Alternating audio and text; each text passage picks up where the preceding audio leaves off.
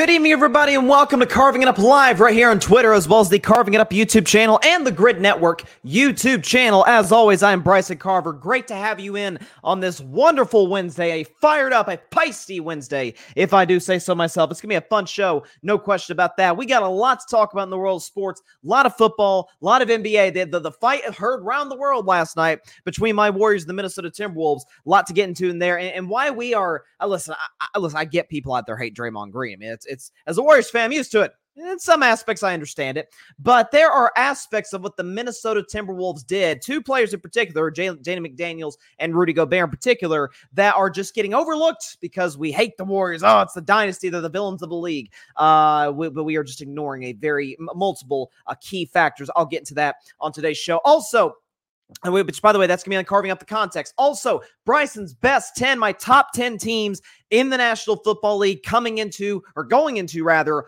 week 11. Going to be some fun stuff there. A new number one, and a spoiler alert, it will involve one of the two teams playing in the huge Monday night game a week from now between the Philadelphia Eagles and the Kansas City Chiefs. But a lot of shakeup in Bryson's best 10, no question about it. One team flew up the list. Uh, some teams are out and some teams are, are back in after being out last week. I'll discuss that in about 45 minutes. At the end of the show, going to get into uh, my predictions for tomorrow night's big. We got some great games for week 11, week before Thanksgiving, essentially. But we've got Bengals, we've got Ravens, massive matchup in the AFC North that doesn't just have big implications for those two teams, but for my Steelers For the Cleveland Browns, who just lost to Deshaun Watson, who I will get into in about 15 to 20 minutes from now. But first, I did want to start with the Monday night game between the Bills and the Broncos, which the Broncos won 24 to 22. Uh, now, I did pick Denver to win. Uh, I said 24 to 20. Sue me. It was 24 22, but the Broncos won on a walk off field goal. And it looked just about like every single Buffalo loss this season. And this is why I've been saying for a while, like this notion that the Buffalo Bills are contenders. I mean, I said coming into the season, I said they're going to miss the playoffs. Everything that could have gone wrong for the Bills, minus losing one of their superstar players, Allen, Diggs, Von, well, Von Miller is not a superstar at this stage of his career. That's pretty clear. But I said Buffalo still is a terrible offensive line coming into the season. Still is no running game coming into the season. Both are True. Von Miller's coming off of an injury. Tre'Davious White has an injury history. Hate it for the kid. He got hurt. Matt Milano, they lost their starting linebacker. He's gone for the season. Oh, and oh, by the way, they happened to lose the defensive coordinator in the offseason, Leslie Frazier. He just left the middle of the night, uh, nowhere to be found. So Sean McDermott took over the defensive play calling responsibilities, and Josh Allen has regressed in terms of his decision making. All of those were true coming into the season. And yet we're surprised why the Buffalo Bills are sitting here at five and five. Folks could have told you this coming in. Could have told you this coming in. And, and and I will all I will do, and I'll get into Denver, but all I will do is reiterate what I've been saying about this team for the last six months. Is Josh Allen, let's start with him. Is he a special talent? No question about it. He's got the best arm in the league. He has improved drastically. I've always given Josh Allen this, always on this show for years. I said he came into this league, barely completed 50% of his passes. Right now, he's he's uh he's north of 70%. Hats off to him. He's improved in that regard. That's what gives me a lot of hope for Anthony Richardson in Indianapolis if he's able to stay healthy. There's a lot of great with Josh Allen. And when he's great, he's like, you know, you know what he is? You know what Josh Allen is or who he is at the end of the day? You know, I call Anthony Davis coin flip Davis. You know, I call him that coin flip Davis, Anthony Davis. And when he's great, he's really great. When he's bad, he's really bad.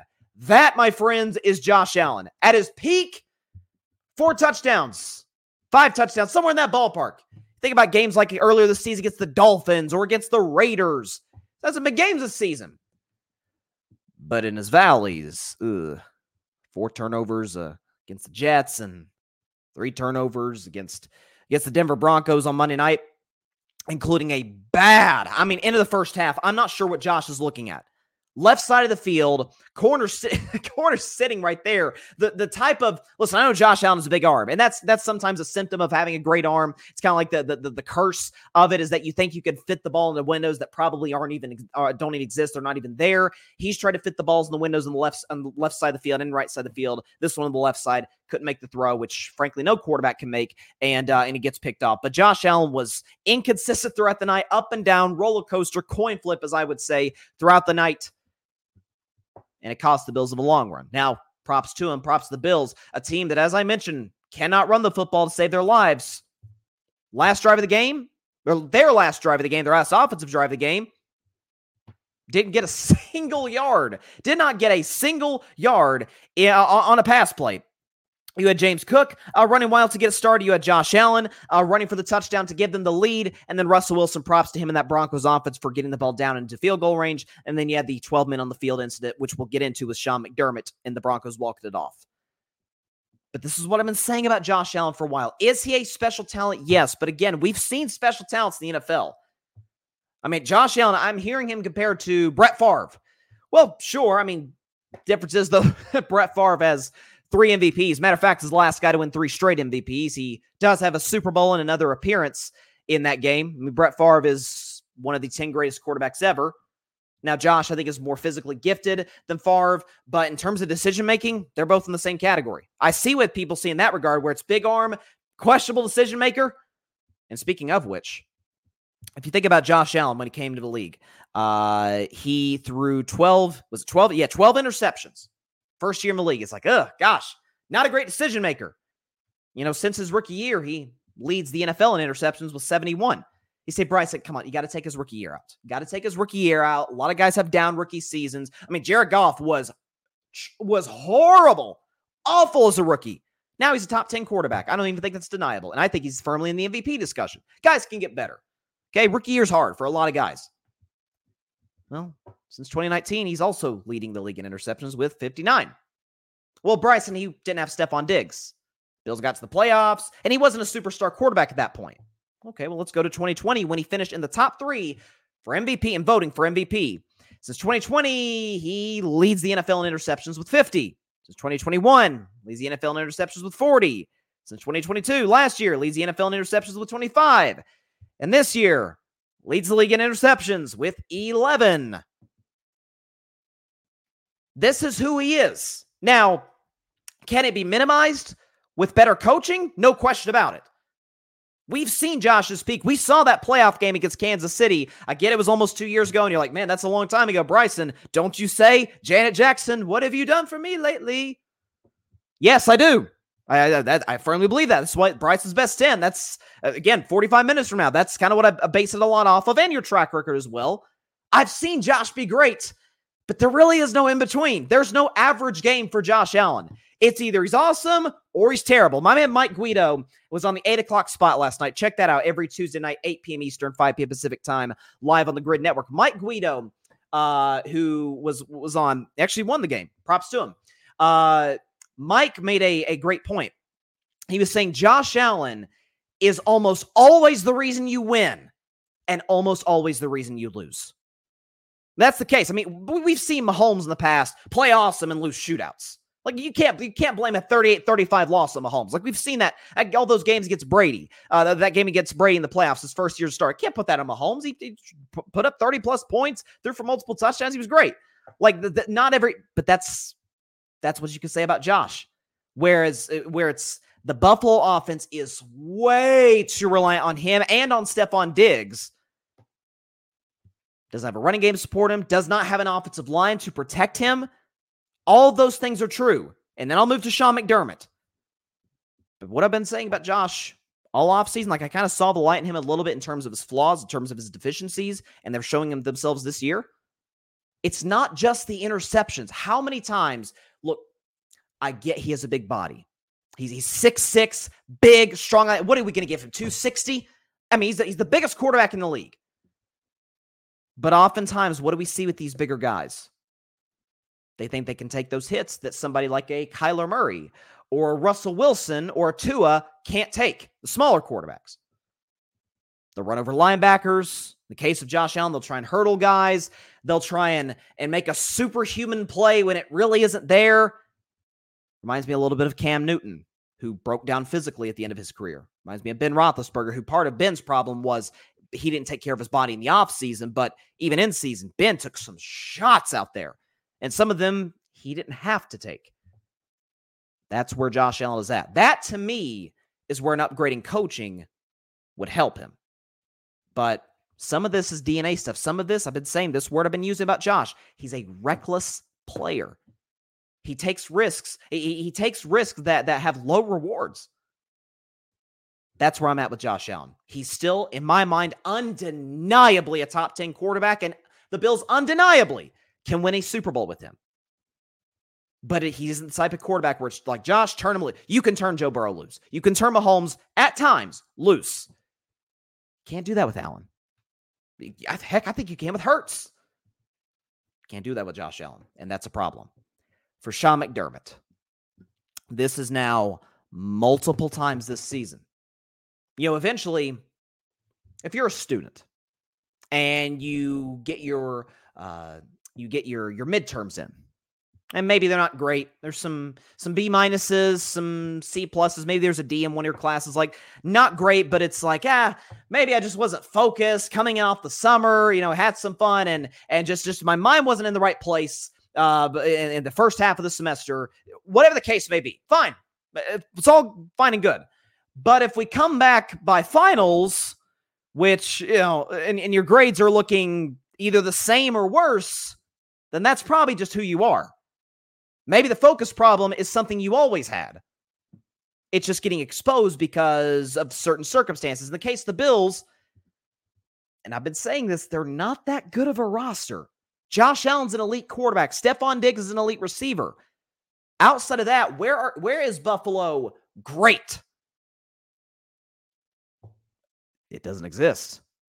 I can tell you, though, a lot of areas where they're bad. They have a bad offensive line. They have clearly, if you look at pass block win rate, win rate, the whole rate, Pro Football Focus will tell you all about it. Bottom 10 in the NFL in pass block win rate, bottom 10 in the NFL as an offensive line. Every time Pro Football Focus comes out their rankings, I mean, I've seen the Bills ranked at the bottom five, bottom 10 right now. They don't have a good running game. Their secondary is beat up. It's not bad, but it's not great. Von Miller is shot physically. A lot of that is age and injury. They're not great really anywhere except for Josh Allen and Stefon Diggs, who today, not really sure he even wants to be in Buffalo. He saw his brother Trevon Diggs tweet after the game. He said, Man, 14's got to get out of there. That's coming from his brother. It's not coming from eh, some random player from eh, who, who, who plays another conference. This is his brother. He says, Man, 14's got to get out of there. That's when a family member says something, it hits different than if some random star player says it. So I'm not sure Stefon wants to be there. But for Sean McDermott, this is now multiple times. Multiple times the Buffalo Bills have been awful, awful situationally. You look at that game against the Jets, tight. Again, some of that's on Josh Allen for the turnovers, but defense is playing well throughout most of the game. Give up a touchdown late to Garrett Wilson to tie the game, and obviously give up the walk-off uh, punt return for a touchdown at the end. If you think about that game against the New York Giants, a game in which they won for the record. There's a pass interference at the end. Remember this play against Darren Waller? I think it was Micah Hyde on him. It's grabbing him, holding him. It's a obvious. I, listen, you know me. I don't criticize refs much. That was an obvious pass interference. They just got the benefit of the fact that the refs did not throw the the yellow flag onto the onto the green carpet, and Buffalo escaped. Bad situationally. How about at the game against Tampa Bay?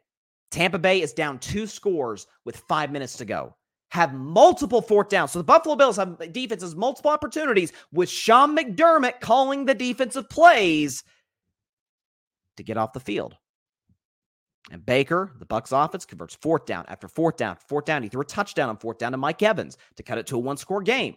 Matter of fact, last play of the game, folks, if Chris Godwin simply turns around on a Hail Mary thrown by Baker Mayfield, he turns around, the ball is going to fall right into his gut, and the Bucs are going to win that game. Bad situationally. Bad situation that you gave up a 75 yard drive to a guy in New England who, who's about to be the third stringer in Mac Jones. Bad situationally. And bad situationally in this game. This is, and it's about as, as inexcusable as any of them. The Denver Broncos are driving. They get a pass interference. Russell Wilson. It, it's by the way, this is the most unstoppable play in the NFL. It's like the Kareem skyhook of the NFL, except in this case, you need the help of the officials. The deep ball, Russell throws a deep ball to Jerry Jeudy. He's under pressure, but underthrows it. And what's veteran quarterbacks are very smart with this. When in doubt, you got one on one underthrow the ball, have your receiver come back for it. It's going to be almost impossible for the guy to get his head turned around while not while simultaneously not making contact with the guy, and you'll get the PI, you'll get the pass interference. Russell Wilson throws the deep ball to Jerry Jeudy, and he gets uh he gets interfered with by uh by by Johnson. Denver, this is unbelievable. 29 seconds left. They're at the Bills 17. They're in field goal range. Like they they have they, they've done what they needed to do offensively. Now they just got to rely on the kicker. Russell Wilson. Russell Wilson takes a knee three times. Buffalo uses the remaining timeouts. This wasn't a heat of the moment. Russell throws a pass. Guys tackled in bounds. They got to rush their field. This actually at one point happened during the game. Uh, during this game, throw a pass, caught it in bounds, no timeouts, rush your field goal unit on, get the snap off, go. Get your, and for Buffalo, get your defense off the field, get your field goal block team in. Oh, no, no, no. Denver knelt three times. You should have had your field goal unit set to go, ready to go, and not have the extra guy on the field. Obviously, the kicker for Denver, uh, Lutz, Will Lutz, misses the kick. But get the benefit of the doubt, not benefit of the doubt. It's, it was a clear 12 men on the field. It's, it's clear as day. If there's 12 men on the field, it's flag. 12 men on the field. Get a second crack at it, get a mulligan, and he cashes in. Denver wins the game. It's inex- absolutely, positively inexcusable by Sean McDermott, this Bills coaching staff. And I know what some of you may say, and I love Bills Mafia. I love Bills Mafia. It's my favorite fan base in sports. Well, Bryson, come on. I mean, our number one corner's out, our best linebackers out. Uh, timeout. There's a team right now residing in Texas that plays in the NFC and is the most talked about team in all of football and in all of sports. They have also lost their number one corner and their number one linebacker, and they're playing as well as any team in football.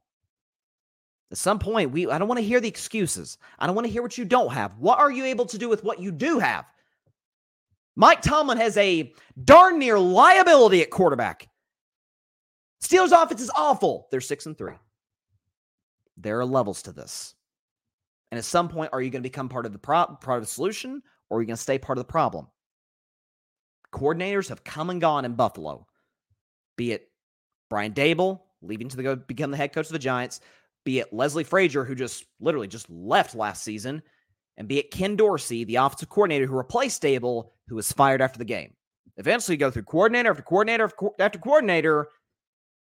Who's the common denominator?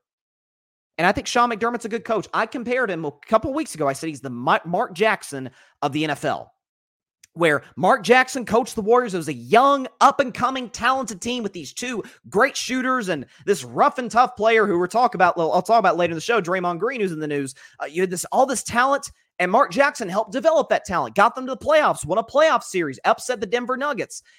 And there was a ceiling. There was a ceiling. But you got Steve Kerr. He brings this new offense in. The Warriors improve drastically on defense, and they become the dynasty of the league. I'm not saying Buffalo's going to be that, but can they retire ceilings with, I don't know, Ben Johnson in Detroit?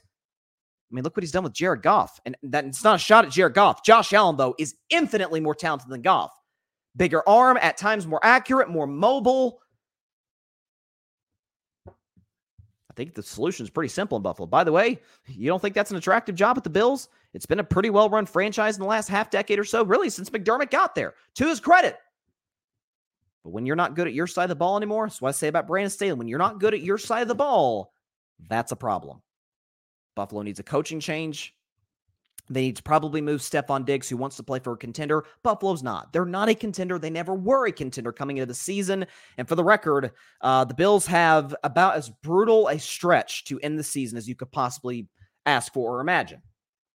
They play the Jets, Eagles, Chiefs, Cowboys, Chargers, Patriots, Dolphins. Now think about this. Jets, Patriots, you're like, ah, Jets, Zach Wilson, uh, New England Patriots. Hey, could be Mac Jones, could be Bailey Zappe, could be could be uh, uh Will Grier. the quote unquote, and I say this emphatically in air quotes, easy games for the Bills, Jets, Patriots. Guess what, ladies and gentlemen? They lost to both. The easy games are teams they've already lost to. Not saying they can't beat them, obviously, but Buffalo's cooked. They are done. Dunzo, if listen, I, I am 100 to, or, or, to use my man Alfred Parsar Jr. here at the Gryd. He is, we call him Alfred 99.9% Parsar Jr. I'll, I'll, I'll up it by 0.1%. I am 100% confident the Buffalo Bills will not sniff the playoffs. And 7 and 10, not say I'm predicting it, but 7 and 10 is very much in the cards. I predicted 9 and 8 before this season. I might have overrated them. Me, I might have overrated the Bills. Bad, bad days in Buffalo, and it's not going to get better. Got a comment here. John Rivera. Is that the, I, I can't see. Let me let me zoom um, zoom in here with my screen. Is that a salute? Yeah, I think that's a salute emoji. I appreciate that, John. John host the Fan Perspective podcast. By the way, one eight o'clock spot last week. Shout out to John. John, one of the best in the business, one of the great guys in the business as well. Uh, love him. But yeah, it's, it's not gonna it's not getting easier for Buffalo, and in large part, it's not just their schedule. I mean, if Kansas City had that kind of schedule, what would we think of them? I mean, there's levels to coaching, levels to quarterbacking, levels to to to to roster makeup. Buffalo is elite at quarterback, but his lows are Zach Wilson lows. Uh, their head coach is good, but has he maybe lost the locker room a little bit? I think that's a legitimate conversation. He's bad situationally, and the roster. Eh, I mean, it, Gabe. I, I like Gabe Davis. He's a three. If Gabe Davis is your number two, you probably need to get a new number two. That's not a shot at him, but he's a three. And your number one receiver, for the record, by the way, uh, season low in targets and catches and receiving yards. That's a problem. Big, big problems at Buffalo. I, they're not going to fix them this season. That's what I do know. But this offseason, they need to have a real come to Jesus moment. Understand where they are, understand what they're not, move from there. Build around Josh Allen and put him in the best position to be successful to Denver briefly. Then I'll talk about Deshaun Watson. Uh, so we we we got to, and and, and I, I can be guilty of this as well. In the whole, not just prisoner of the moment, but cultures take time to build. We rave, rightfully so for the record, we rave about Dan Campbell and how great of a culture builder and culture setter he is in Detroit. Detroit was awful in 2021, but they were competitive. They fought hard. They you know beat some solid. Team. Remember they beat Minnesota that year. They beat Green Bay last game of the season. Like Detroit was competitive in some games. Got they they went to Pittsburgh, who was a playoff team in 2021, and tied Pittsburgh. Cultures take time to build. The Vikings, who I'll talk about a little later. Uh, Brian Flores, we know the, the defensive mastermind Brian Flores is, comes in Minnesota's not that good defensively. They had the Philadelphia torched them. Tampa Bay did with Baker Mayfield. I mean, a lot of teams they struggled. Kansas City did, and those are good offenses. But you think that with Brian Flores calling the plays, it'd be it'd be a, in a better spot. It takes time. It takes time to build. And the Vikings are a very very good defense now. We need to give that same energy and that same sort of outlook to Sean Payton and the Denver Broncos. So they're one and five. They lost to the Jets. I mean, it looked like it was kind of rock bottom. Like okay, Russell's better this year than last year, but I mean, is that really saying much? And all of a sudden, you look at the Broncos, they have established an identity. They're four and five. Uh, they've won three straight. Russell, for the record, again, and I, have been saying this for the last few weeks about Russell Wilson. Listen, is he Seattle Russ? No. But is he 80% of the old Russ? Well, sure he is. There's no question about it. If you look at his numbers this season, uh, okay, Russell Wilson is uh he's throwing 18 touchdowns, which is top five in the NFL. Only four interceptions, so he's playing clean football. Passing yards only 1800. It's not going to blow you away. Um, and his passer rating is top 10 in the NFL. Like that's that's gonna that that that can win you a lot of football games uh, at the highest level if your quarterback is playing efficient football, playing clean football, playing turnover free football, and not to mention for Denver. And this was this was missing a lot of last season in this three game lose uh, winning streak. This is what they're doing in terms of running the football. Ran for a buck 45 against Green Bay. And then the big test, Kansas City, who has a great defense. Ran for a buck 53 in Kansas City. Went to Buffalo off a bye with a plan. Sean Payton, smart coach, ran for a buck 22. They're establishing a run game. Javonte Williams. Uh, I, I, think it was a big. I, I, think we are not talking about how big of a uh, of an emotional and psychological boost it was for Denver a month ago. Jeudy's going to get traded. Courtland Sutton's going to get traded. Heck, I heard rumors about Patrick Surtain, who's probably the best player on the team, potentially getting traded. They didn't move any of their guys. They stuck with the guys that are there. And Sean Payton has established an identity, a culture. For the record, how about this? Vance Joseph, former, ironically, former head coach of the Broncos, now their defensive coordinator. They give up that 70 burger to Miami. You're like, wh- where's the defense that we saw last year? D- I mean, I remember reading a stat that the Broncos scored something like 23 points a game, that uh, they would have been, they would have like won like 10, 11 games last season because of how good their defense was. It's just the problem was their offense was atrocious with Nathaniel Hackett calling plays. Well, now you look at the situation and you're like, hey, well, what the heck? 70 points to Miami, over 700 yards of offense. What is going on with Denver? Since that embarrassing performance, they had a couple stinkers 28 to Chicago, 31 31 to the Jets. Ugh. In this winning streak, or even before the winning streak, only 19 points given up to Kansas City, then 17 to Green Bay, then only nine to Kansas City, and then 22 from Buffalo. This defense is finding its, its rhythm. It's finding its, its, its stride. It's healthy. Patrick Surtain's playing well. They're running the football effectively offensively. Russell's playing clean football. Is it on the board the Broncos can make the playoffs? Darn straight it is. If you look at their schedule, Denver, who remember last year, fourth place team, and this this will help them. They got the Vikings on Sunday. It's a little dicey, but then they play Cleveland without Cleveland starting quarterback. At Houston's a little rough. Chargers, come on, Chargers are awful situationally. At the Lions is tough. But then Patriots, Chargers, Raiders. Sure, they can make the playoffs. I'm not guaranteeing it. I didn't pick them to get in before the season. I had them winning eight games, but I had them being on sort of like the cusp, going into that week 16, 17 area, being a legitimate contender, legitimate playoff contender. And that's kind of where they're at. It feels like they're going to win about eight, dare I say, nine games. Now, as low as the AFC is, that's even nine games probably not going to be good enough to get in the playoffs. But good for the Denver Broncos, and uh, they're they're in a good spot right now. They're a good spot. Sean Payton has established a culture. And listen, we've got to be, myself included, far more patient than we are at times in terms of coaches building a culture, whether not even just head coaches, but defensive coordinators in terms of building schemes, players getting uh, adjusted to it and adapt to, uh, to, to certain schemes. That's what the Broncos are today. Let's see. Got a comment here from my man Devin from the My Thoughts, My Opinion Sports podcast. I love Devin. He says Broncos definitely turned the corner. If they want to keep winning, they can spoil a couple of teams' playoff hopes. No doubt. Again, I have a bought the Chargers before the season. I had Denver. Uh, well, of course, I had Denver and the Chargers going eight and nine, but both would feel very different if they go eight and nine. And if the Chargers, it's man overboard. Fire the coach, fire the OC, fire everybody. They probably won't fire more, which you know I, I would love that. But uh, for Denver, though, hey, Go from five wins and a disastrous offense to eight in a competitive offense. It's all a matter of perspective. Heck, if Houston, as good as Houston's playing, if they kind of falter a little bit at the end of the second half of the season, win eight games, Houston feels great going into next season. It's all a matter of perspective. What's also a matter of perspective is the Cleveland Browns. So, Browns got some unfortunate news this morning. That's putting it mildly. That Deshaun Watson is done for the year.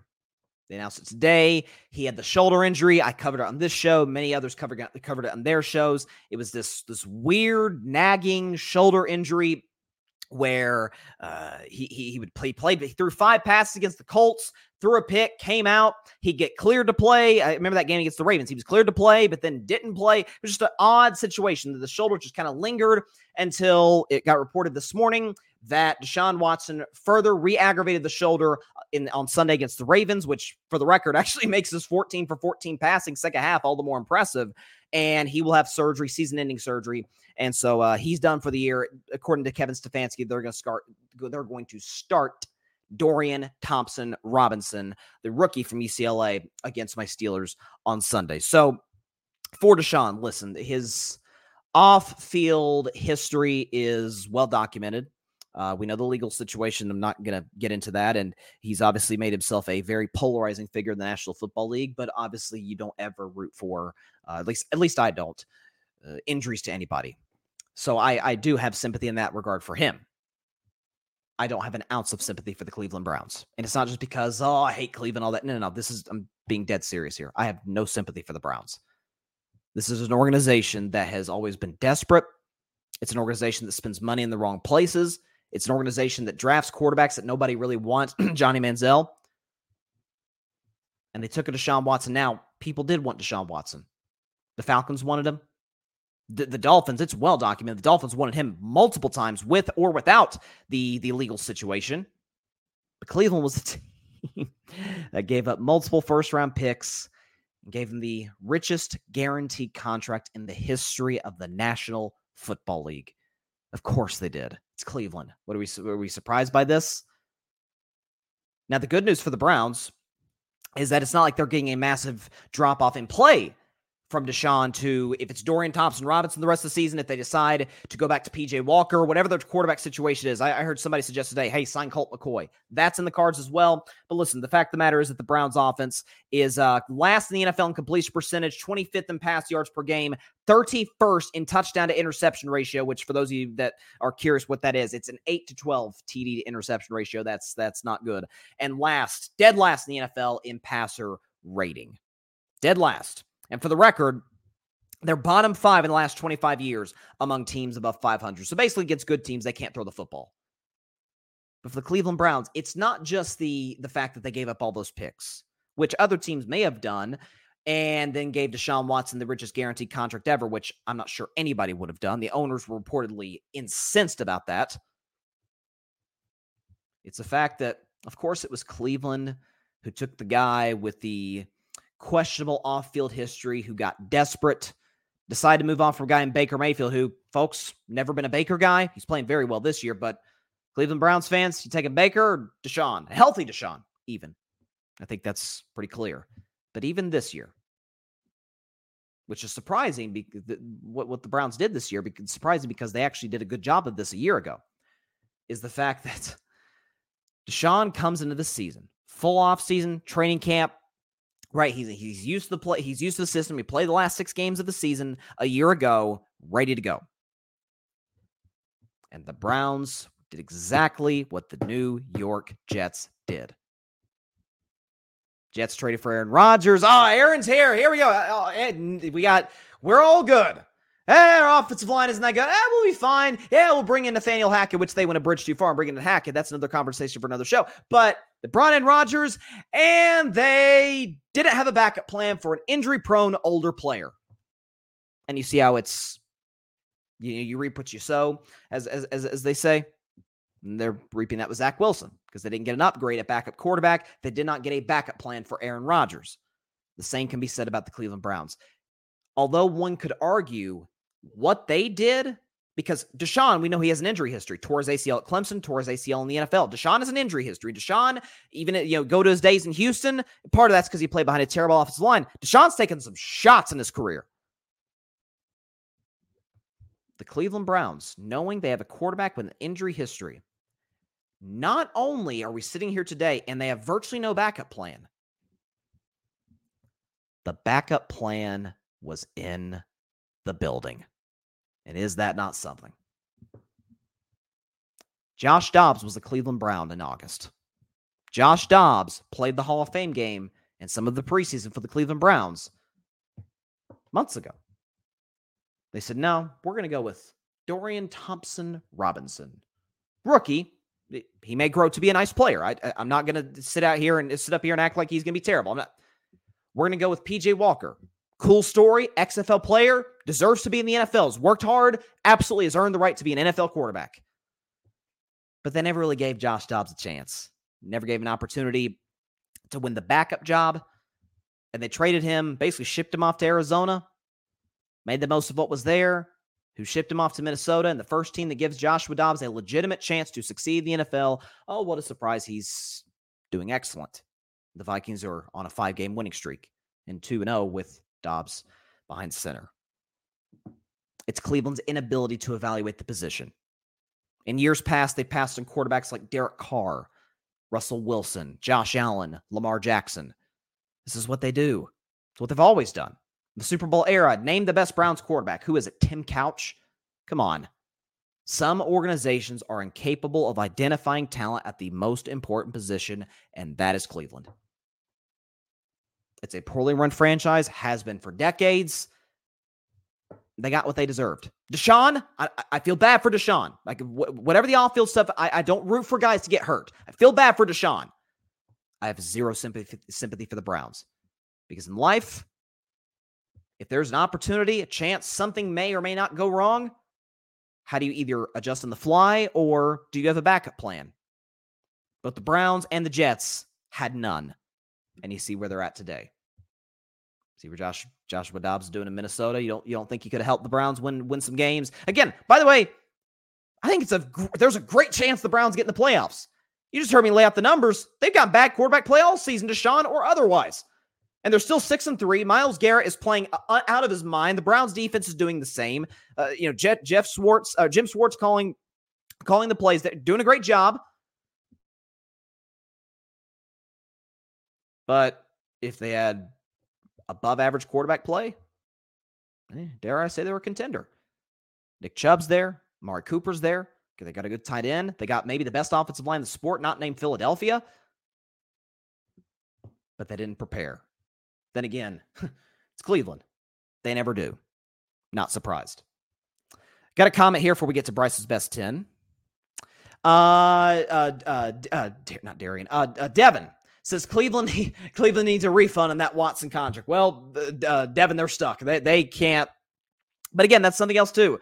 Only the Browns, of course, the Browns gave this man with the legal stuff, with the injury history, with the fact that, and my man Ryan Flowers pointed this out, and he he ended up being very right about this in the long run.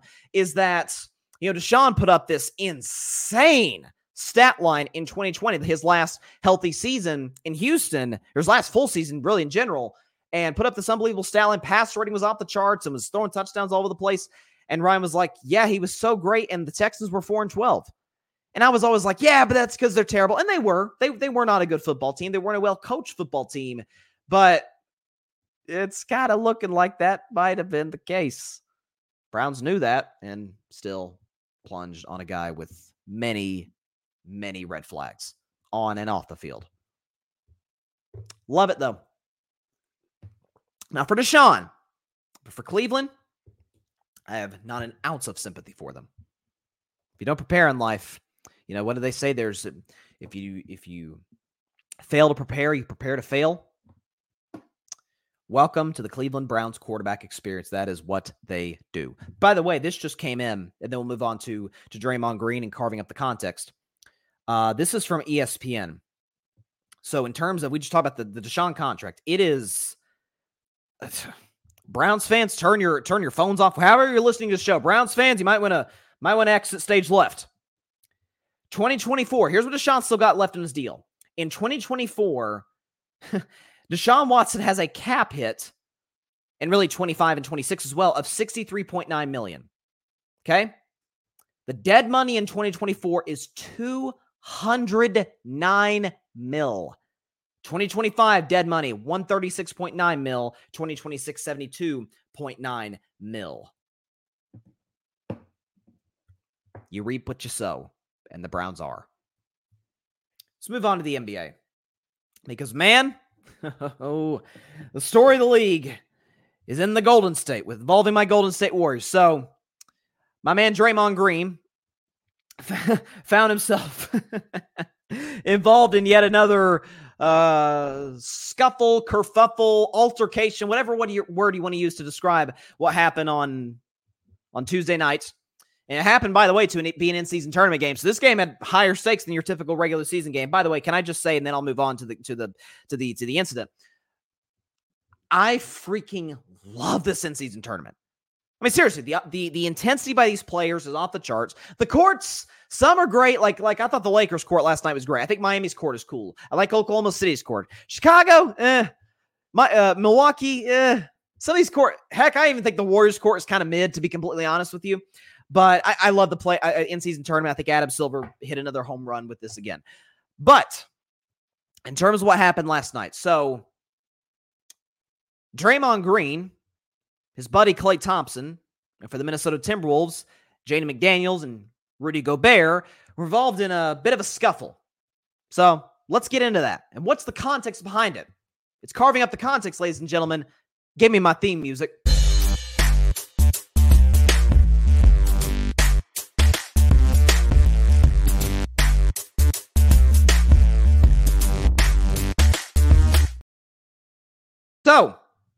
The Warriors and the Timberwolves played last night, and a minute, just a little over a minute and a half in the ball game. Score 0 0. Nothing's happened really. Just a lot of rebound stops, and brick shots. That's all was going on in, in the Chase Center last night. until, and we will play the tape uh, right now, until Anthony Edwards misses a three point shot. Uh, right here, you're going to see it. The rebound goes to Draymond, outlet to Chris Paul, and you see Klay Thompson, Jaden McDaniels getting into a, a, a big time scuffle. You see multiple players join, guys trying to pull their teammates away. You see Steve Kerr uh, right there, Draymond Green, and Rudy Gobert get into it.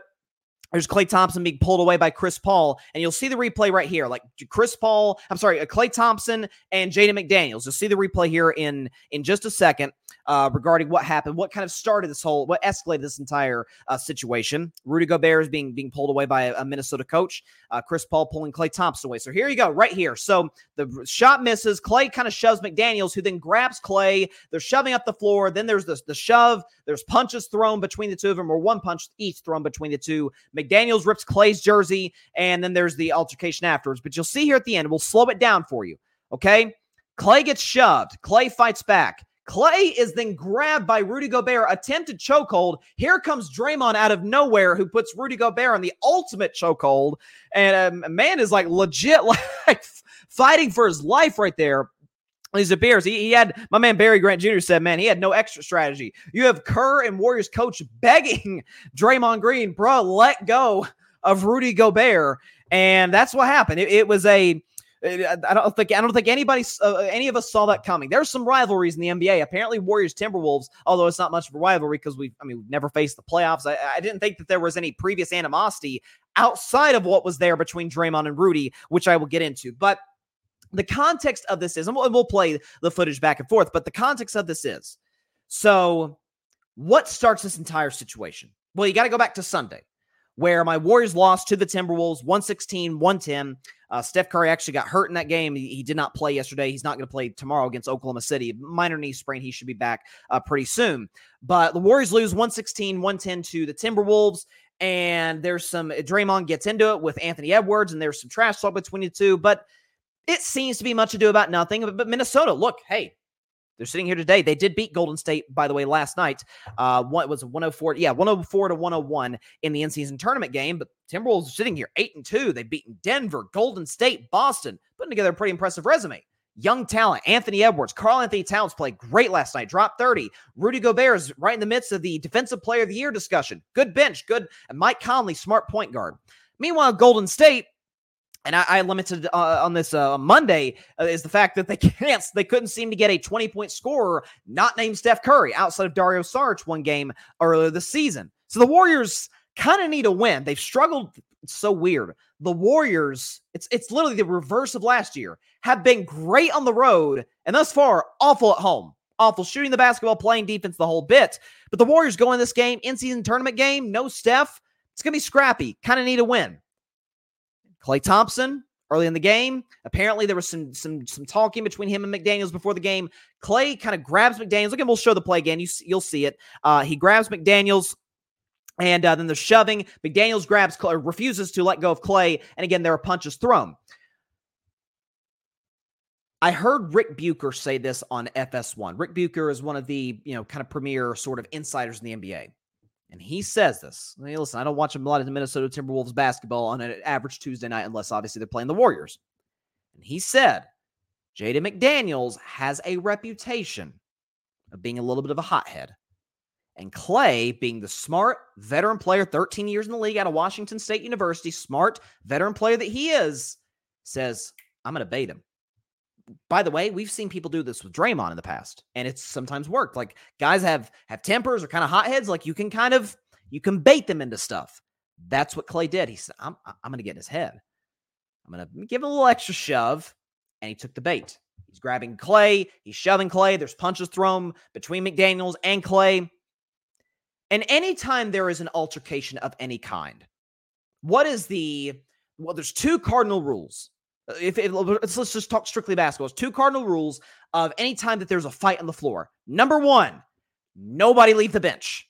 No, like coaches are like, eh, don't do not leave the bench. Bench players, you stay there. Do not join. The only guys that are supposed to run out on the floor and, and break things up are uh, our coaches or maybe some security guards try and break guys up. Like that's that's the only people who needs to rush on the floor and and de-escalate the whole situation. As far as the guy number two, the second cardinal rule, as far as the guys who are on the floor, their job is I mean, they can sit idly by. It's not a great look for them and the team, so they want to they want to help in some way. How do you do that? Get your guy out of the situation. Pull get, get your guy away. Pull like he's already going to get in trouble. He's probably going to get thrown out of the game to begin with. Don't don't put him in a situation where he can uh, you know get suspended or where you could get suspended. Get your guy out of the situation. Chris Paul. We can play this one more time and then I'll show the slow mo of what I really want to discuss. Okay, so again, there's Klay McDaniels shoving each other up the floor, but watch Chris Paul. You'll see close up here. Chris Paul is going to grab Klay Thompson. Like Klay, torn jersey, get out of there, buddy. Get out of there. Okay, you see Chris is grabbing Klay, like, dude, nope, let's, let's, let's get out of this situation. Let's de escalate this. Okay. And Chris even said after the game, like, man, I've been in here not, the league 19 years. I've seen a lot of these, even with the Warriors. Like, get out of here. You're going to see them right here. Okay. There's Draymond. Think Rudy Gobert is going to come into the frame in just a second. But watch Chris Paul. There he is. He's kind of joking with Klay, like, hey, come on, buddy. Like, get out of this here. And he's he's like, let's just let's let's cut this out right now. Chris Paul, which is kind of funny given his history at times, Chris Paul de-escalates the situation with Klay. Rudy Gobert, who I heard the I read the referee said tried to be a peacemaker. He's a just a nice little angel sitting there. Oh, let's calm things down, gentlemen. Oh, far from it. Let's play the slow mo clip right here. Watch Rudy Gobert does to Klay Thompson. Okay, so you see the shoving, McDaniels Klay. Here comes Rudy Gobert. Okay, there he is. Watch him grab Klay, put him in a chokehold, and then here comes Draymond defending his teammate. Gobert did not try and pull McDaniels away. We can play this again. I think it was Conley, Mike Conley, smart veteran point guard, who pulls McDaniels away. Here it is. One more time.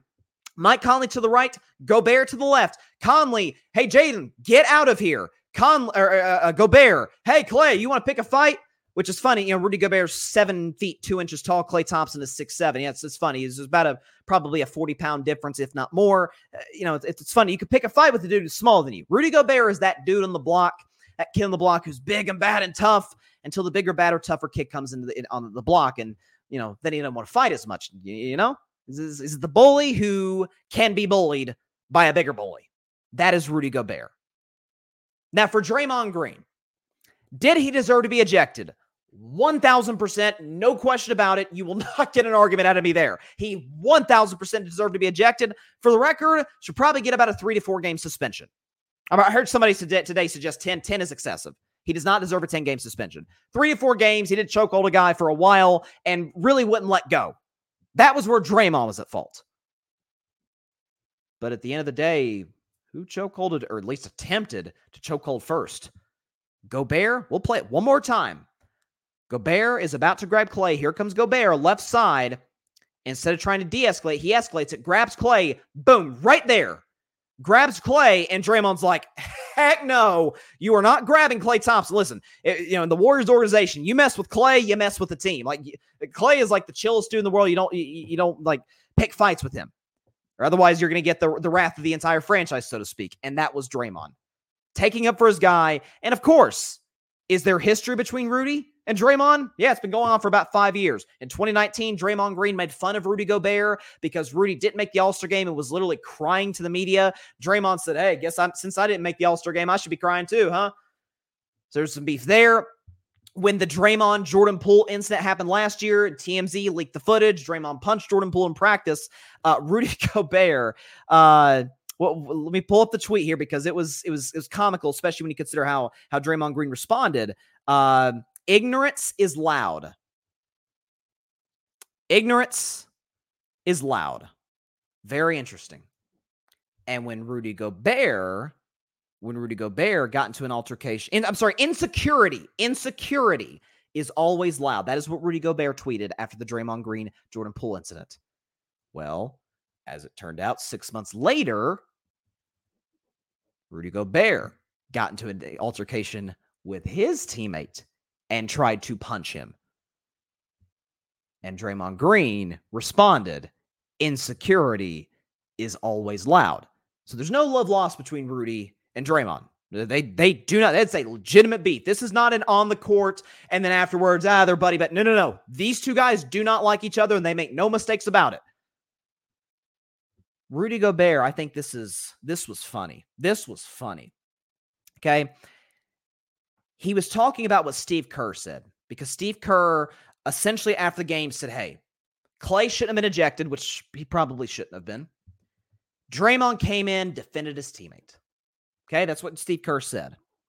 Rudy Gobert, and this is hilarious to me, said to The Athletic about what Steve Kerr said about Draymond, and I quote, He's backing his guy, but I think he knows. Deep inside, he doesn't want to say it, but his guy is a clown, referring, of course, to Draymond Green. That's really funny because I can almost remember what what was that? That thing it was like three and a half years ago. H- help me out, audience. Help, help me out. It's three and a half years ago. Let's see, and it like shut down like sport, shut down the world. Really, what was? I'm like, what was it? Co, co, COVID. Yeah, that's what that COVID. Yeah, I remember that. I remember that well.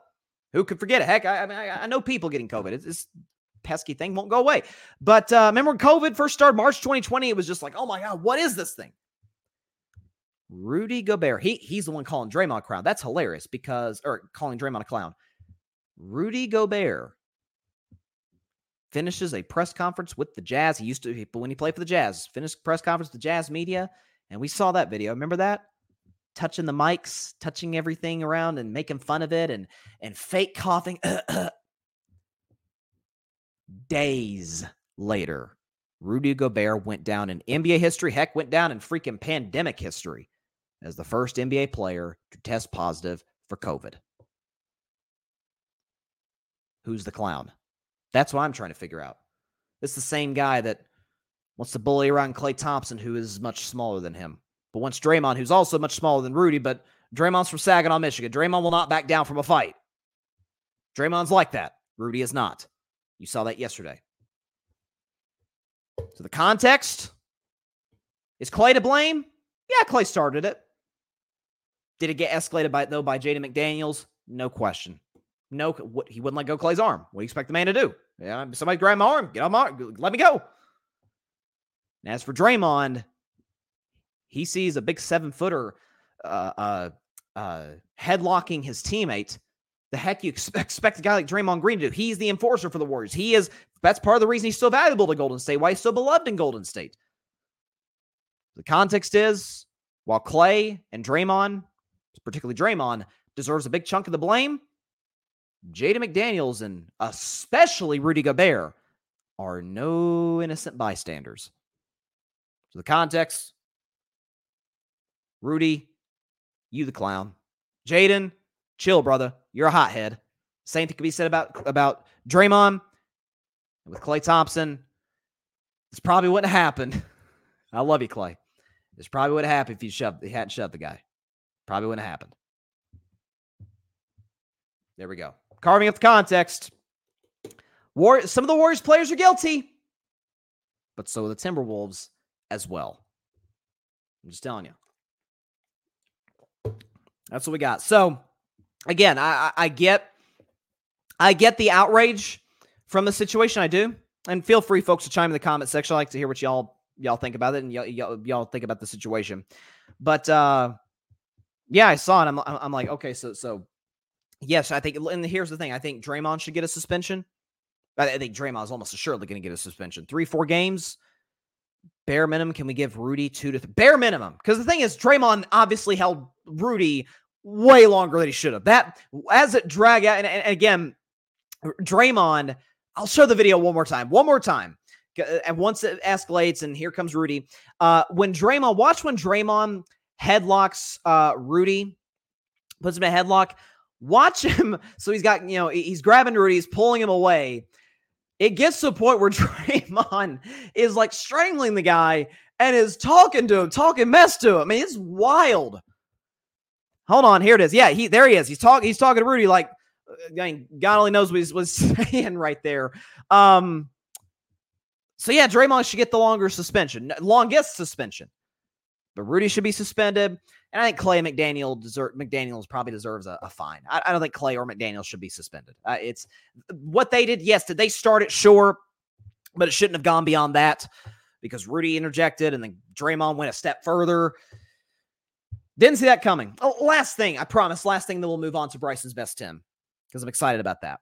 Uh, this is when it comes to Draymond Green, this is what drives me crazy about the coverage of him is that we so not we I don't do it. I respect the players of, of of years past, no question about that. But previous generations romanticize the 80s. Ah, rough and tumble, physical. Same with the 90s. I mean, the, folks, the scores in some of those finals in the late 90s, I mean, teams barely broke 70. It was not good basketball. Bad shooting. The defense, folks, it wasn't defense. That was hard foul. That wasn't, that wasn't basketball. Not saying not saying today that, that there should be as much of an emphasis on calling fouls. There should be because that's what drives me crazy. But there should be a healthy medium between now and between them. But the same people that romanticize Charles Oakley. Oh, Charles, you didn't mess with Charles Oakley. He was hard nosed and he was the enforcer for the New York Knicks. And the same people who romanticize the bad boy Pistons, Bill Laimbeer and Dennis Rodman and these rough riders, they hate Draymond Green. I hear complaints. Oh, the NBA's too buddy buddy. Well, Draymond Green, Rudy Gobert hate each other's guts. is that is that good enough? I don't know. I find the coverage. You don't have to like Draymond Green. I get why, unless I'm a Warriors fan, so of course I love Draymond, but I get why some others wouldn't. You know, he's not he's not for everybody. But at the same time, at least be honest about the the sort of enforcers of years past. That's all I'm saying. If you don't like Draymond, then you can't like Laimbeer. You can't like Oakley. You can't like Metta World Peace. Let's be honest. Stephen Jackson, love stacks. Love stacks. Be consistent. That's all I'm asking. That's all I'm asking. All right. So, away from the NBA, a lot going on in the NBA last night. Clippers dropped Clippers dropped to 0 and 5 uh, with James Harden. Love it. Love every bit of it. It's been just the disaster I thought it'd be. Uh, so I'm eh, you're not getting you're not getting any surprise in my voice. No doubt about that. They're a disaster. Bad defensively. Uh, it's a disaster. Okay. It's it. And can I say this too? I, I keep getting off track. I'm so sorry. Then I'll, I promise I'll get to Bryson's best ten literally after this. Has James Harden in the last three years become? And I've alluded to this before, but I just want to reiterate it the least self aware athlete ever. I mean, it is never his fault. Any anything that goes wrong, it's Dwight Howard's fault. It's Mike D'Antoni's fault. It's Russell Westbrook's fault. It's Kevin Durant's fault. It's Kyrie Irving's fault. Steve Nash's fault. It's Doc Rivers' fault. It's Joel Embiid's, uh, Joel Embiid's fault. It's Daryl Morey's fault. Bro, take some accountability. Come on, man. Clippers gave up all their wing depth gave up whatever draft capital they had for the next half decade, and they're stuck. But kind of like the Cleveland Browns, they made their bed, they got a lie in it, and I have zero sympathy because they dug this hole for themselves. I do love it. All right. So a lot goes on in the NFL. And it was a very eventful week 10. We had five games, folks. Five games end on walk-off field goals, including the very last game of the weekend between the Broncos and the Bills. Great, great weekend of football. And by the way, a weekend that coming off of week nine, where it's Bills and Bengals and Dallas and Philadelphia and Chiefs Dolphins. We had some big games in, in, in week nine. Week 10, we are like, eh, solid games. You know, there's, there's some interesting ones in here, but nothing. 49ers Jaguars was like supposed to be the game of the weekend, and it was a snoozer. San Francisco uh, demolished Jacksonville 34 3. But it ended up being a pretty fun weekend of football. Well, this weekend is going to be as well. We got some great ones. Again, I'll predict Ravens and Bengals after I get done with Bryce's best 10. Steelers Browns is a big game. You got uh what else we got? Chargers Packers is low key kind of interesting.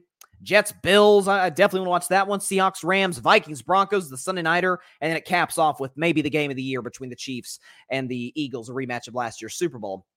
But uh, who are the best team, 10 teams in the NFL? Who's the best best 10, Bryson's best 10 teams in the NFL going into week 11? Well, you came to the right place because I'll tell you, and you will not get a better list anywhere, USA Today or any other list from any other expert. With all due respect to them, you will not get a better list.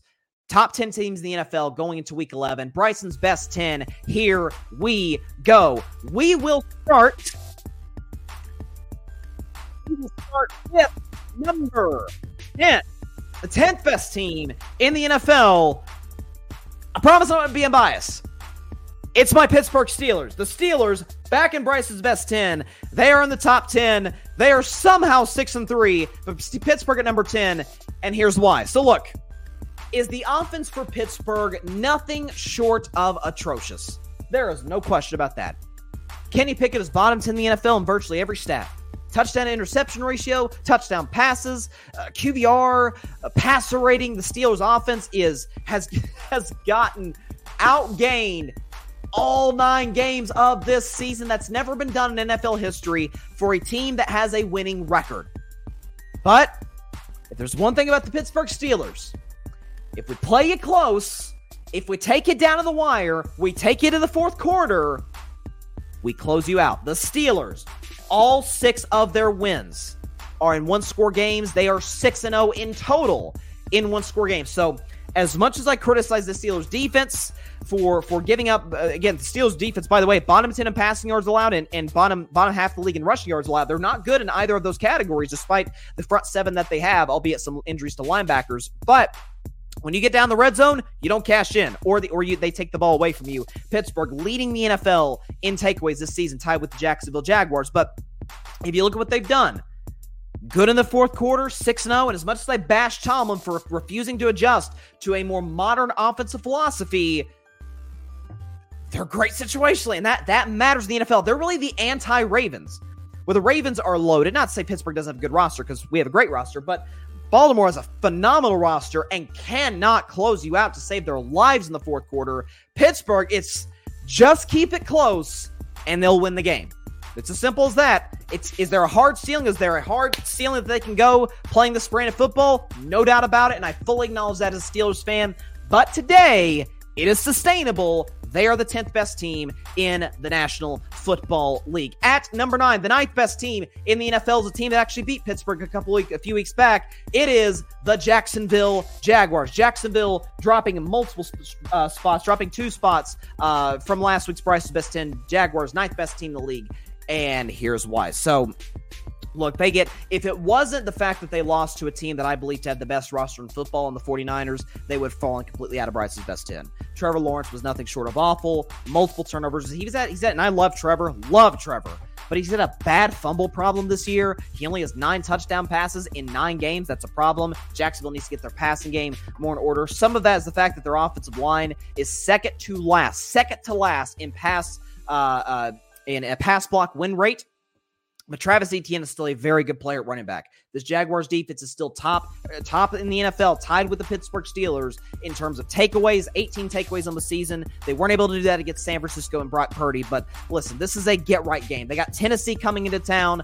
Big matchup, Titans and Jaguars. Will Levis is known to turn the football over on occasion if he go back to his days at Kentucky. So this is a, it's an opportunistic defense playing a bad offensive line. Maybe that can, if the offense is set up in short fields, kind of get them going. I still love Jacksonville's upside at head coach, quarterback, and offensive uh, ceiling in general. But had they not lost to the 49ers, and I mean like had they had they lost 34 to 3 to the um, I don't know, throw a team out here. The Cleveland Browns, they'd be out of Bryson's best 10. That's not a shot at Cleveland. That's just the reality of where they're at. The Jaguars today, the ninth best team in the NFL, and they're lucky I didn't put them lower. At number eight, back on Bryson's best 10, second straight week this season. Vikings, stand up.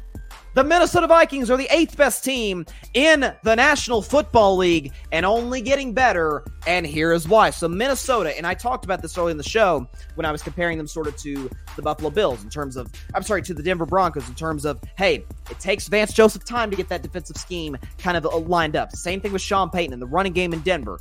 The same can be said about Brian Flores. This Vikings defense looked identical through the first five games to the one last year that was worst or second worst in the league in pass defense and in terms of points given up per game. They really struggled in that regard and struggled to start the season. But Brian Flores, very smart coach, defensive mastermind, was able to get it right. If you look at what Minnesota has done uh, defensively, they're fourth in rushing yards uh, per play given up. So they're great against the run, and only seventh in or their top seven in the NFL at number seven in uh, in yards given up per play. So they don't listen. Every yard comes at a price, comes at a cost against this Vikings defense. Also offensively, they are they've won five straight games, longest winning streak in the league. They are five and zero oh without Justin Jefferson. We remember Justin Jefferson went down in that game against Kansas City. They dropped to one and four. We're like, up. Yeah, Minnesota needs to go and trade Kirk, kind of, kind of mail it in for the year, get a high draft pick, take a quarterback, and all of a sudden, Justin Jefferson looks like he's coming back this week. Jordan Addison, rookie receiver at USC, has really found himself as as a, maybe a potential number one in this league if he wasn't with with uh, with Justin Jefferson. T.J. Hockenson, top t- top ten tight end in the NFL, and Robert Joshua Dobbs with another three touchdown performance, another big time uh, uh, uh, running play, rushing uh, touchdown uh, in this game against an excellent defense in New Orleans after doing it against another excellent defense week prior against the Atlanta Falcons. So Joshua Dobbs not turning the football, very uh, t- not turning the football over, very efficient, using his arm, using his legs, and he just so happens to be getting one of the two or three best receivers in the sport back next week. And guess what? If he didn't know the playbook two weeks ago, he certainly knew it better last week, and he darn sure knows it better this week, not to mention they're well coached with Kevin O'Connell. The Vikings are the eighth best team in the National Football League. At number seven, they drop a couple of spots from a week ago. It is the Cincinnati Bengals. Cincinnati doesn't drop too much, but they drop a couple of spots to the seventh best team in football, and here is why. So, if they lose, they lose to Houston. Fact of the matter is, if Tyler Boyd catches that touchdown with a minute and a half to go, they probably win that game. Not, not to not to doubt what the great CJ Stroud is doing. CJ Stroud's my MVP frontrunner right now. But when you look at what Houston did in terms of defensively, they kind of struggled in the fourth quarter. Uh, Cincinnati's defensive line is really struggling to stay healthy but their secondary has been good this season.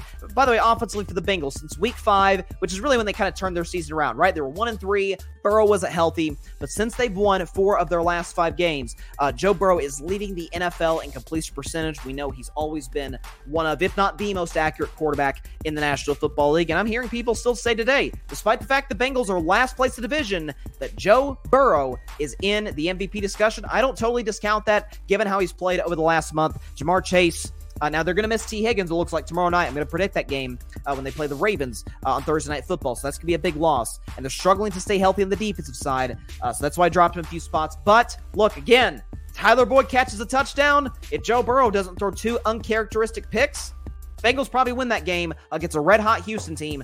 The uh, the Bengals are the seventh best team in the National Football League. At number six, they just so happen to stay exactly uh, where they are in the rankings. It is the Detroit Lions. Detroit, the sixth best team in the NFL, and here is why. So they go on the road, and it wasn't really a road game because no no game is a road game when you're playing the Chargers. They go on the road to LA, get a big time W. Uh, Jared Goff played unbelievable. The the Lions ran for over 200 yards in that game against the Chargers. Again, we know LA has a terrible defense, led by you know obviously coached by Brandon Staley, uh, despite the fact they've spent the second most amount of money in free agency on defense. But if you look at Detroit, they've run the football effectively. David Montgomery, Jahmyr Gibbs just getting more and more involved with that offensive lineup. We know what he did at Alabama, his what he's what he's capable of doing. He's the second coming, in my view, of Alvin Kamara. Jared Goff playing unbelievable football right now. I would have him if I had to vote for MVP. He would be number three for me in terms of what he's doing. Uh, he's, he's playing smart football, and Dan freaking Campbell has as as big guts as any coach in the NFL the fourth down conversions. I mean, again, remember back in week one, the fake punt first quarter at Arrowhead with the place going crazy. This guy believes in his team. The team believes in him. Kneecaps were bitten, and the Detroit Lions are the sixth best team in the NFL. I still maintain we'll play in the NFC title game. At number five, do we have number five up here? At number five, it is the Baltimore Ravens. My number one team, ladies and gentlemen, dropping four. My number one team the last two weeks dropping a whole four spots. Is that bias from a Steelers fan? No, it is not. Ravens are the fifth best team in the NFL, and here's why. So look, fact the matter is they're number one in the NFL in scoring defense and number one in the NFL in rushing offense. Again, in terms of the roster makeup, in terms of the coach, in terms of the quarterback, weapons, deep kicker, obviously might be the greatest ever, Justin Tucker. I have no issues whatsoever. None. They're bad in the fourth quarter, folks. 10, 10 blown double digit leads since 2020. That is a problem, and it has been for a while. I still think Harbaugh's a tremendous coach. I still think Lamar is a tremendous quarterback, and this roster is top three in the NFL. But they've got to find a way to finish these games, particularly against a division rival in a game that if you win, man, you've got a you've got a strong Draymond Green level chokehold on that division, and potentially on the one seed as well. You're in the battle with Kansas City in that regard, but tough loss for Ravens. Good good news for them is the fact that hey, they're sitting there. They are they're, they're seven and three. If they beat Cincinnati, all's well and right in the in, in, Ravens world. But they lose that game to Cincinnati. Uh, I'm sorry to Cleveland. They struggle badly to close games out in the fourth quarter. That said, I think Lamar bounces back. Harbaugh, the defense bounces back. Again, they're still number one in the NFL in scoring defense, despite a rough game against the Cleveland Browns. The Ravens are the fifth best team in the National Football League. At number four, it is the Dallas Cowboys. Dallas drops a spot from last week. That's because somebody jumped them. Uh, but listen, Dallas, uh, again, fourth best team in the NFL. Here's why. So, uh, Dak Prescott has been playing not only the best football of his career, but probably better than any quarterback in football over the last month. Over his last four games, folks, since week six, that game he played very well against the Chargers. Dak Prescott, 1,300 passing yards, 14 total touchdowns. He's completing 72% of his passes and has a 124 rating. So Dak's playing efficient football. By the way, only two turnovers in that stretch. Uh, so he's playing efficient football, clean football, spreading uh, sp- spreading the rock all around the field particularly to CeeDee Lamb, who is strongly every single week making a case that he very well might be the best receiver in football. I'm dead serious when I say that because since week six, CeeDee Lamb, and this is a four game stretch, he had a bye week in week seven. CeeDee Lamb has 41 catches, 617 receiving yards, four total touchdowns, and 22 catches, which leads the NFL of over 15 yards or 15 yards or more. Uh, so CeeDee Lamb has been incredible. Dak Prescott has been equally as good. Uh, this Cowboys offense is really finding its rhythm. The only weakness really in the Cowboys offense is they really can't develop much of a run game with Tony Pollard. Uh, some have argued they should have traded for Derrick Henry at the deadline. I understand that, but I still would have decided to go with uh with Tony, but hopefully he has fresh legs by the postseason. He's able to kind of bounce back from tearing his ACL a year ago. But this Cowboys defense, Micah Parsons, we know what he represents. Uh, Stephon Gilmore. By the way, DaRon Bland. How about this, folks? DaRon Bland by Pro Football Focus, the number two ranked corner in the NFL this season. He leads the NFL in interceptions since he came into the league, leads the NFL in pick sixes since he came into the league. So this Dallas defense has a lot of upside. This Cowboys offense is as good as there is in the NFL, and Dak is playing as well as, as you could possibly ask him to play, especially even relative to the best quarterbacks in the league. The same can be said about CeeDee Lamb amongst his wide receiver contemporaries. Dallas, the fourth best team in the National Football League, at number three, taking a big jump from where they were at last week at number eight. It is the San Francisco 49ers. The Niners are the third best team in the National Football League, and here's why. So, that was as big of a statement as we've seen all season long in the NFL. You go to Jacksonville, go to Jacksonville, right? a team that has the longest winning streak in the league on the road for the record. Niners, West Coast team. So that's essentially a 10 a.m. kickoff their time on the West Coast, having to come all the way from the Bay Area to Jacksonville, Florida.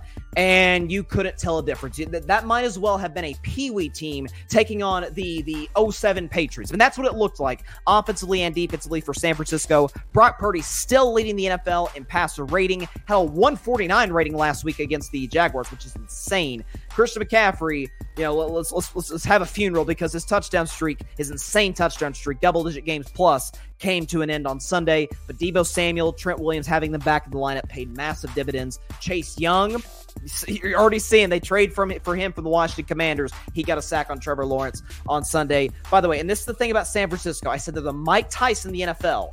If they're trailing going into the fourth quarter, uh, it's a little dicey, especially if you look at the numbers.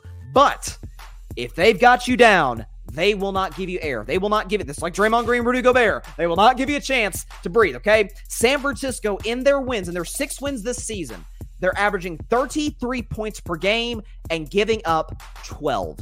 They're winning these games basically by th- uh, in their wins. They're winning by three touchdowns a game. Uh, this is the best roster in football. Brock Purdy, people got on him. The three game losing streak, for the record, one, arguably two of those games he was concussed. Uh, Kyle Shanahan is one of the smartest coaches in the National Football League. The Ravens, I'm sorry, the, the, the 49ers roster is outstanding. San Francisco, the third best team in the National Football League. And is this not perfect? Okay, number one and number two will be facing off on Monday night in Arrowhead Stadium. The home team is my number two team, the Kansas City Chiefs. The Chiefs are the second best team in the NFL, and here is why. So, listen, we talk about smart coaches coming off of bye weeks. Just talked about Kyle Shanahan.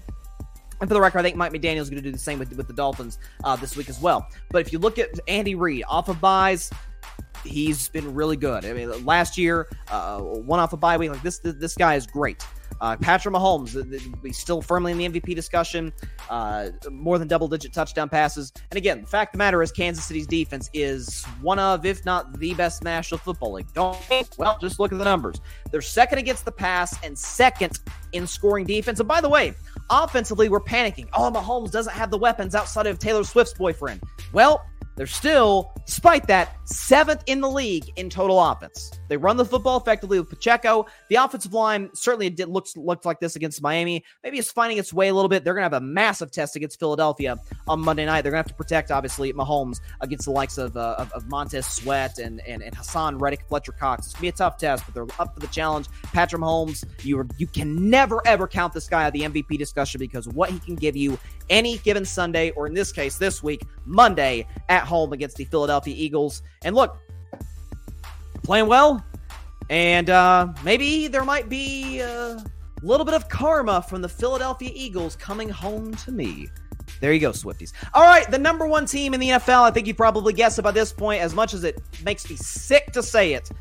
It is the Philadelphia Eagles. The Eagles are the best team today in the NFL. But believe it or not, folks, it's the first time they've been number one all season long. Eagles' best team in the NFL, and here is why. So, look, the biggest deficiency, they're bad against the pass. I want to reiterate the guy who is in New England and is about to be a third string quarterback. Dead serious. Look at the reports. He's Mac Jones going to be a third string quarterback by the Patriots next game against the Giants. He threw for 300 yards against this defense. Dak Prescott torched them. Sam Howell torched them. This is the problem for Philadelphia. But offensively, oh, they're great. Second best points per game, second best yards per game, and seventh in the NFL in both pass yards per game and rush yards per game. So this is undeniably one of, if not the best offense in the NFL. Jalen Hurts is is struggling with the turnovers. Eagles have lost the turnover battle, and I think four of the last five games. But Jalen is firmly in the MVP discussion. is has improved drastically uh, from a from a pocket passing standpoint. Every single year he's been in the league, and you see it this season. And the good news for Philadelphia, and this is huge how many times have I and others lamented the fact that, man, Jalen does not look right physically? He, he doesn't look healthy. The bye have not come at a better time for Philadelphia, especially given the defense they're about to face in Kansas City? As much as it hurts me to say, they're not great defensively, at least in the secondary. Pass rush is excellent, by the way.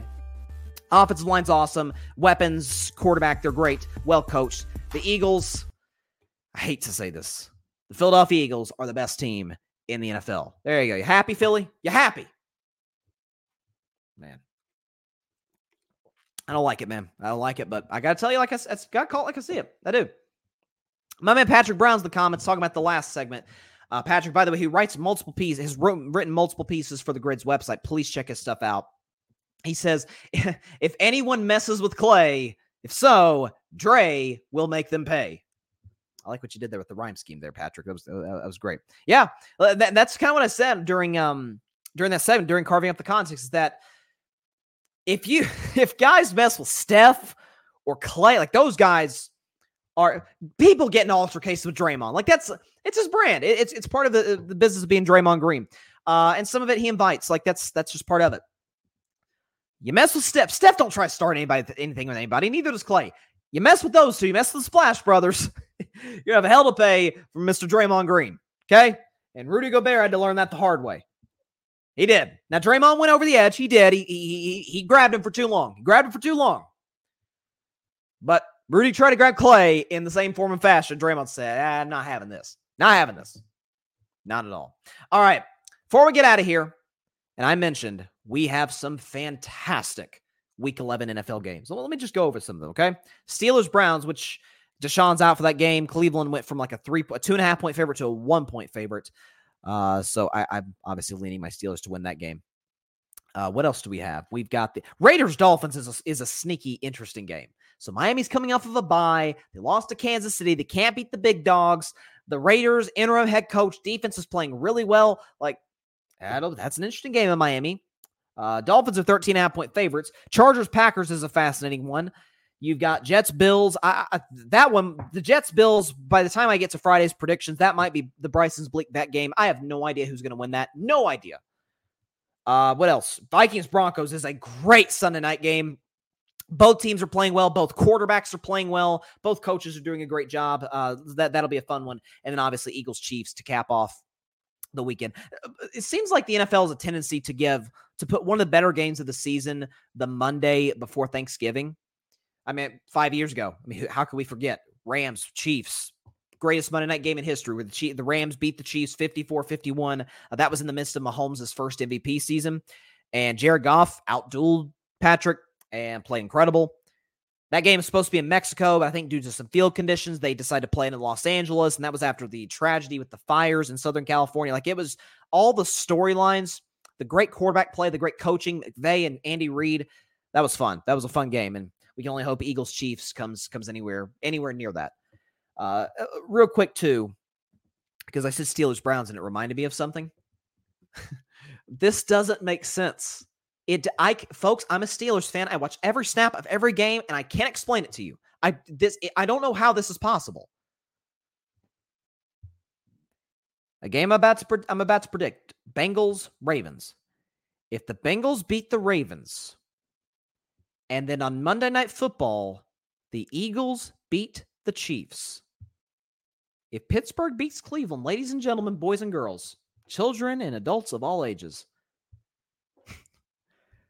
going into Thanksgiving weekend, we're pretty deep into the season now.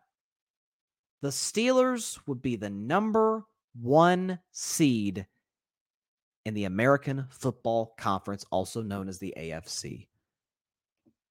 I can't explain that. I th- there's no stat to uh, and, and, it's listen, Pittsburgh, of course, has a chance to beat Cleveland. The Bengals have a chance to beat the, the, the Ravens. And the Eagles, again, I have the one spot above Kansas City on Bryson's best 10. They very much have a shot to beat the Kansas City Chiefs. If all three of those things occur, Pittsburgh's the one seed. With no offense. It's like they're winning games playing 2005 football and it, it's I don't get it. I, I, I don't get it. I don't get how it's possible, but I guess all things are possible with Mike Tomlin. But again, does this does this style of football have a hard ceiling? Will I have us if we get the one seed? Do I have us going to the Super Bowl? Heck no. But it's it's possible to get the not to win the Super Bowl for the Steelers team, but it's possible to get the one seed. Unbelievable. Okay. Again, we've got a massive game. I, j- just mentioned it in the AFC North. Uh, we've got the Baltimore Ravens hosting the Cincinnati Bengals on Thursday Night Football on Amazon. Finally, Amazon. Uh, God bless you, Al Michaels. God bless you, Kirk Herbstreit. You finally get a, a watchable game. Listen, it's kind of like if you, it's kind of like the, when you work hard for something and you finally you, you reap the rewards of it. That's what it feels like, and I guarantee it for those two. Where last week it's, oh my lord, we have to watch Panthers and Bears on primetime standalone national television. Why? Well, because the reward, maybe the NFL did this intentionally, but the reward is hey, you're going to get the Bengals with Joe Burrow and that offense, and the Ravens with Lamar Jackson and all those weapons and that defense. It couldn't line up any better. So, Bengals, Ravens, big Big AFC North matchup has massive playoff implications already here in week 11. The Ravens at home are a three and a half point favorite. Obviously, they have a better record than Cincinnati. They did beat Cincinnati all the way back in week two, 27 24. Ironically, that was actually the, exact final score I predicted was the Ravens beat the Bengals 27 24 in week two. But that doesn't matter now. Doesn't matter because if the Bengals, and this is kind of a must win situation for Cincinnati, at least if they want to win the AFC North, and arguably if they want to make the playoffs, they're two games back. They lose to Baltimore. They're three games back. Their chances to win that brutal division are dead. Baltimore's back in business. And if you look at Cincinnati's schedule, it does not get easier, okay? Because they face the Steelers, the Jaguars, Colts, Vikings, Steelers, Chiefs, Browns. There's not an easy game after this. There's not a game where you're like, outside of the outside of the Colts, they should beat the Colts. Outside the Colts, there's not a game where you should look at and say, yeah, Cincinnati should win and win pretty easily. Not to say they won't, not to say they can't, but it's it's on the board. So Baltimore again coming off of a, a heartbreaking double digit lead blown game against the Cleveland Browns on Sunday against what we ended up finding out today being a Deshaun Watson who goes 14 for 14 in the second half with a messed up shoulder. And Deshaun's out for the year. So you got a healthy Joe Burrow coming in, the healthiest he's been all season. I'm sure him, Tyler Boyd, especially pissed off considering how that game ended against the Houston Texans. The drop there at the end. Burrow turned the football over twice. Very uncharacteristic of him. Ja'Marr Chase is going to be a factor for Cincinnati because Tee Higgins is reportedly out for this game with an injury. So the focus for Baltimore Stop number one. Stop Ja'Marr Chase. Stop Joe Burrow and that connection between the two LSU guys. As for Cincinnati's defense, again, they're they're losing multiple guys on their front four uh, due to injury. For Baltimore, listen, the good news for them is the fact that they lost the double digit lead, but Odell Beckham Jr. See him catch that long touchdown against the against the Cleveland Browns. It's the healthiest Odell's looked in years, probably since his Rams days. Okay, Zay Flowers is still a very good player, even as a rookie. Mark Andrews, eh, they've got the pieces there in Baltimore. Great offensive line. And again, despite the fact the defense didn't play that well, especially in the fourth quarter against Cleveland, still number one in the league in scoring defense.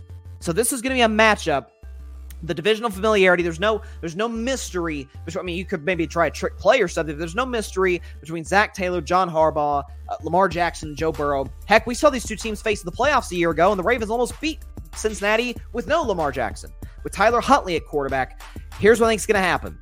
I get there's no Tee Higgins, and I get Joe Mixon has had a little bit of an up and down season. I think there's the Ravens. I'm sorry, the Bengals are going to rely on the running game. And I think this is going to be the game where Joe Burrow puts himself right back in the MVP discussion. Ja'Marr Chase says, Hey, you're talking about Tyreek Hill. You're talking about A.J. Brown and CeeDee Lamb and Davante Adams. Hey, could you give me some love? I mean, I am, after all, a, a guy who consistently gives well over a thousand yards per season since I stepped foot in this league. I'm going to go with the upset. Give me the Bengals over the Ravens, 27 Yes, they dropped 27 on this excellent defense. 27 to 20. The Bengals defeat the Ravens on Thursday night football in Baltimore. Bengals get right back because they need this one far more than Baltimore needs it. Bengals win 27 to 20 uh, over the Baltimore Ravens uh, and, and get it done and get to six and four and put themselves in a position where they're not just right back in the playoff mix, but very much in the division mix. AFC North is is no joke, man. It is trust me, as a Steelers fan, it is no joke. What a fun show though. Had a blast. The Draymond Green, Rudy Gobert thing, and Deshaun done for the year, and uh, Bills, Broncos, Bryson's best team. Fun, fun show today. With that, that's all time I have for today's show. Appreciate everybody stopping by. Be sure to catch Carving Up Live on Friday at 6 p.m. Eastern. 3 p. Pacific time, right here on Twitter, as well as the Carving It Up YouTube channel and the Gryd Network YouTube channel. Of course, be sure, be sure to like, share, comment, and take two seconds out of your day. Hit that big red subscribe button, helps the channel grow exponentially. Again, I mentioned this. We are trying to get to 1,000 subscribers on Carving It Up Live before Super Bowl, or at least by Super Bowl 58, February the 11th. So we still have a few months to do that. Still have a few months to to reach that goal. I believe we can. We've surpassed the 500 subscriber mark last week and just building from there. So if you have subscribed, I cannot tell you how much I appreciate that and thank you for it. Please tell your friends, your family, everybody you know about it. If you haven't subscribed, hey, just takes a couple seconds. If you're on YouTube, that that, that uh, red. I always get the get it wrong with my finger. Right there, there. The red button, the red one that says subscribe. Hit it. There you go. Part of the carving up family. Look how easy that was. And uh, to, to get our our short form content as well. And of course, just as important, go subscribe to the Gryd Network. That is G R Y D, the Gryd Podcast Network, right here on YouTube, as well as any and everywhere you get your podcast via Apple Podcasts, Spotify, iHeartRadio, Google Podcasts, any and everywhere you get your favorite podcast. We have some fantastic, cannot emphasize that enough, folks. Fantastic content creators and overall just great dudes here at this network. So please, please, please tune into their content on the Gryd's YouTube channel and again, wherever you get your podcast as well. And of course, subscribe. All right. Got to react to this game. Talking about Bengals Ravens. Going to react to it on Friday, of course maybe some Jim Harbaugh news. Man, who knows? Maybe get some more Harbaugh news. Talk about the Michigan and the Vol View. It's gonna be a fun show. Give me a fun show, no doubt about it. And of course, NFL predictions for Week 11 cannot wait. All right. Stay safe out there. Please be sure to take care of your physical as well as your mental health. And please, please, I beg of you, contact your local state representatives and senators to demand change for gun violence here in America. We have got to address this problem. All right. See you on Friday. Hopefully I will not be discussing any chokeholds, or or maybe I'll be talking about a Draymond suspension. Who knows? We'll be I'll be talking about that point. That's why I love sports. See y'all then. Stay safe out there. God bless you all. Peace out. Just don't grab Klay Thompson. That's all I'm asking. Thanks so much for watching the show on YouTube, and be sure to go click that big red subscribe button and check out the other clips and full shows from Carving It Up Live, as well as our other incredible content creators here on the Gryd Network.